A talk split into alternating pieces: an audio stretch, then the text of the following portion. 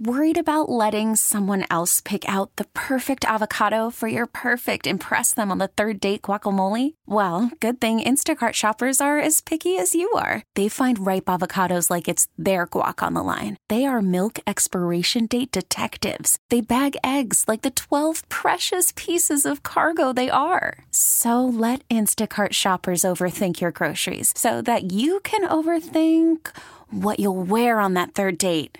Download the Instacart app to get free delivery on your first three orders while supplies last. Minimum $10 per order, additional term supply. Hiring for your small business? If you're not looking for professionals on LinkedIn, you're looking in the wrong place. That's like looking for your car keys in a fish tank.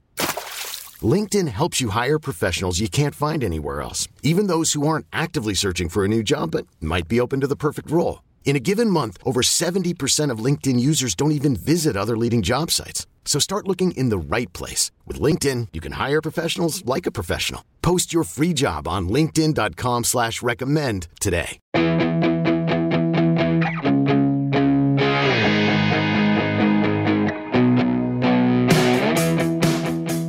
Hi, I'm Joe Connolly of WCBS 880 News, and today we are going American made, all American made, right here in the New York area in Mount Vernon at Ball Chain Company. Ball chain, as I understand it, is a type of chain. And look at all of the different types of products that Bill Taubner's company makes. And then there are multiple categories under these categories. And that's just the start of it.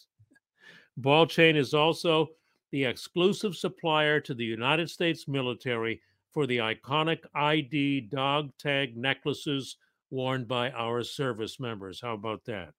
And we also wanted to talk to a local manufacturer because manufacturing is an important industry that is undercovered in the media.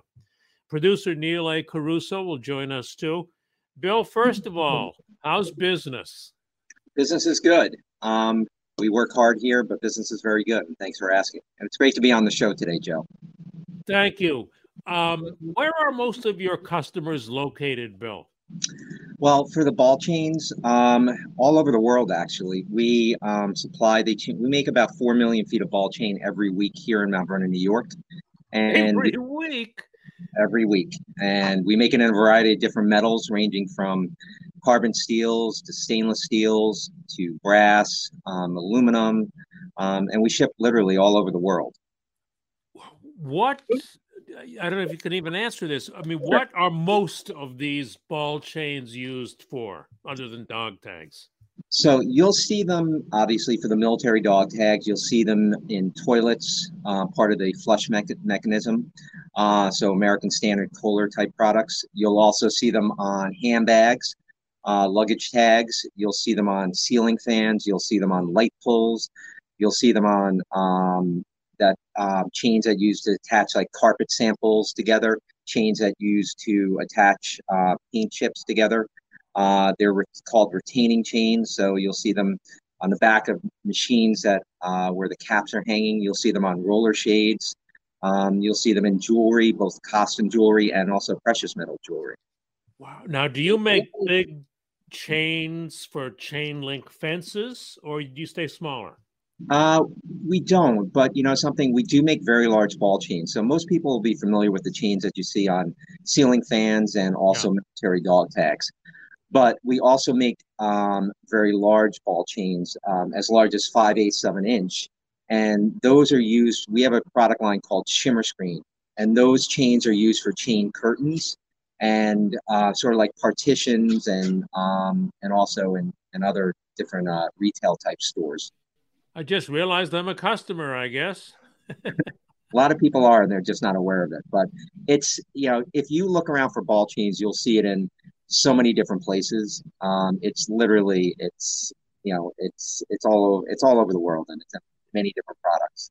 And you also went into what seems to me to be a completely different product line, which is mm-hmm. often risky and you'd never know how it's going to work out but you started making COVID masks. Yeah, so we we actually don't make the mask, but I'd love to tell you the story, and um, if you'd like to hear it. Yeah. So back in the beginning of 2020, when the pandemic was at its highest, um, every place, including Westchester County and many places around here, were looking for had a shortage of PPE, specifically masks. Um, a friend of mine, who actually is the president of the Westchester County Association, had reached out to me and asked me if we could make manufacture masks in our factory here. Um, it wasn't something that we were able to do. Um, so we ended up looking into it um, with a little encouragement from a few people. Um, we looked into it and decided to see what we could do to help.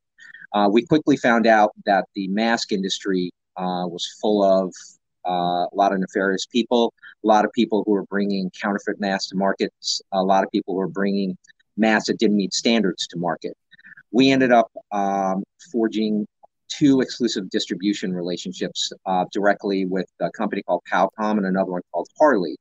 And they make KN95s over in China. Their KN95s had been authorized by the FDA under an EUA to be used by healthcare professionals in healthcare settings when N95s are short in supply. So our mantra over here was always to, and we we always wanted to do it the right way, and that's the way we did it. So we only bought direct. We never purchased from any middlemen, agents, third parties, intermediaries, and people. And we put people could count on us for authentic mass that met standards. That was the important part of it. So we never veered from that, and we built up our business based upon that trust. Um, and you know, people started to take notice. New York Times wrote articles about us, Scientific American, and we supply.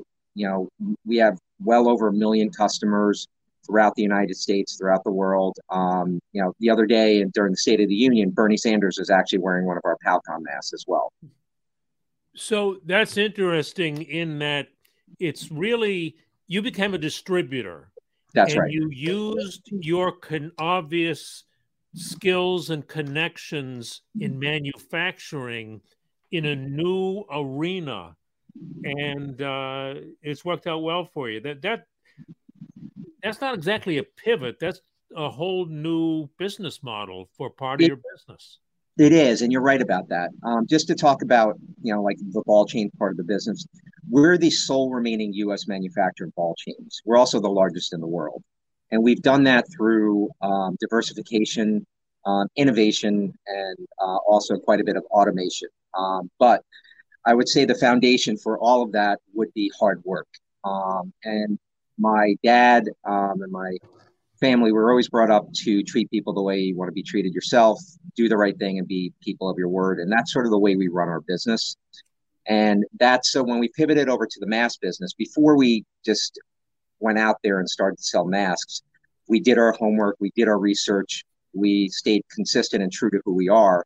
And that resonated in that particular marketplace because of all the people and other people are out there selling masks that you know weren't necessarily meeting standards.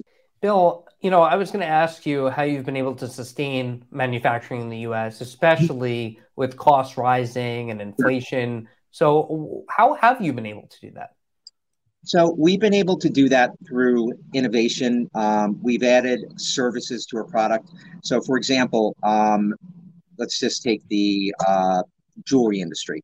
So prior, when people could um, easily purchase chains overseas, we've automated as much as we possibly can.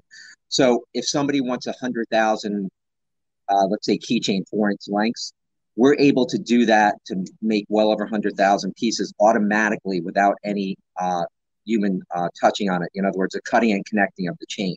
So by adding that automation, that's enabled us to really stay uh, competitive uh, throughout the industry. The other big thing is our quality. Our quality for the chain is, I would say, uh, it's number one by far. So when whether we're making chain for high-end jewelry companies or making chain for roller shades or making chain for just costume jewelry. Everything that we produce out of here is of the highest quality. We've also added some services. Um, there was a company that um, that also painted our chain a, a, number of years years ago for a long time. And so, if you wanted chains to be coated black or white, we actually ended up purchasing. We actually worked with that company to develop a pro- proprietary method of painting it. And what we ended up doing was buying that company. We brought them here, so we added more more um, services here, but also created more jobs here as well.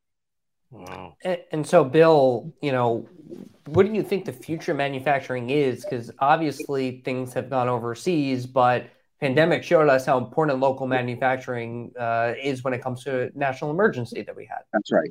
You know, something having a manufacturing base here in the United States is so important. It's important for a bunch of different levels. It's important for the uh, for the country, and it's also important for um, the economy, but it's also important for people. Um, the future of it, I think, I think people are starting to realize that we're bringing more jobs back and a variety of different jobs. Um, we're here to stay, and uh, we very much, uh, you know, enjoy producing and proud of the fact that we're producing the change here in the U.S. This is so interesting, and is such an example. I think of what I mentioned in the beginning. You know that manufacturing is undercovered in the media. This is a heck of a story that that you tell. Oh, thank you. And you never know what's going on in businesses that you drive past, you know, on on, on the highway. I find it really interesting, and you seem to love it. I do love it, you know, and you should. Uh, you guys are relatively local. If you ever want to come by, we're right in Mount Vernon. Um, you get a kick out of it. It's a lot of fun and we do work hard here, but it's uh, at the end of the day, I think it's it's very rewarding, and and you're right, I do love it. And I just wanted to ask a question similar to what Neil asked. The company was started in your great grandfather's garage behind the house in the Bronx. That's right. How have you prevented, in addition to automation, some big corporate company coming in and just taking your business?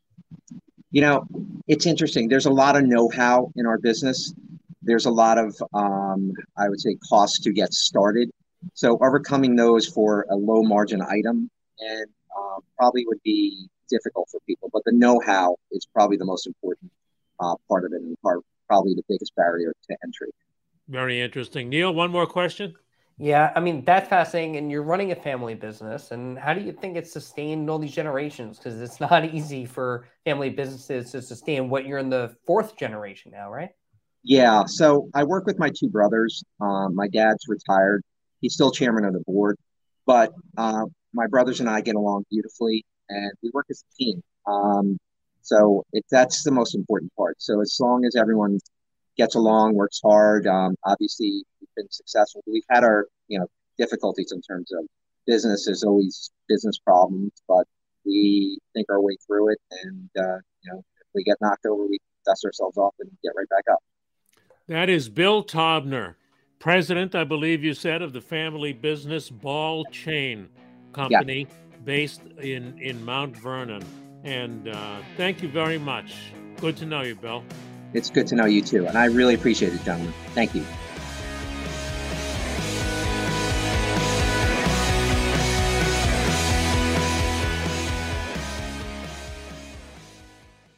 We get it. Attention spans just aren't what they used to be heads in social media and eyes on Netflix. But what do people do with their ears?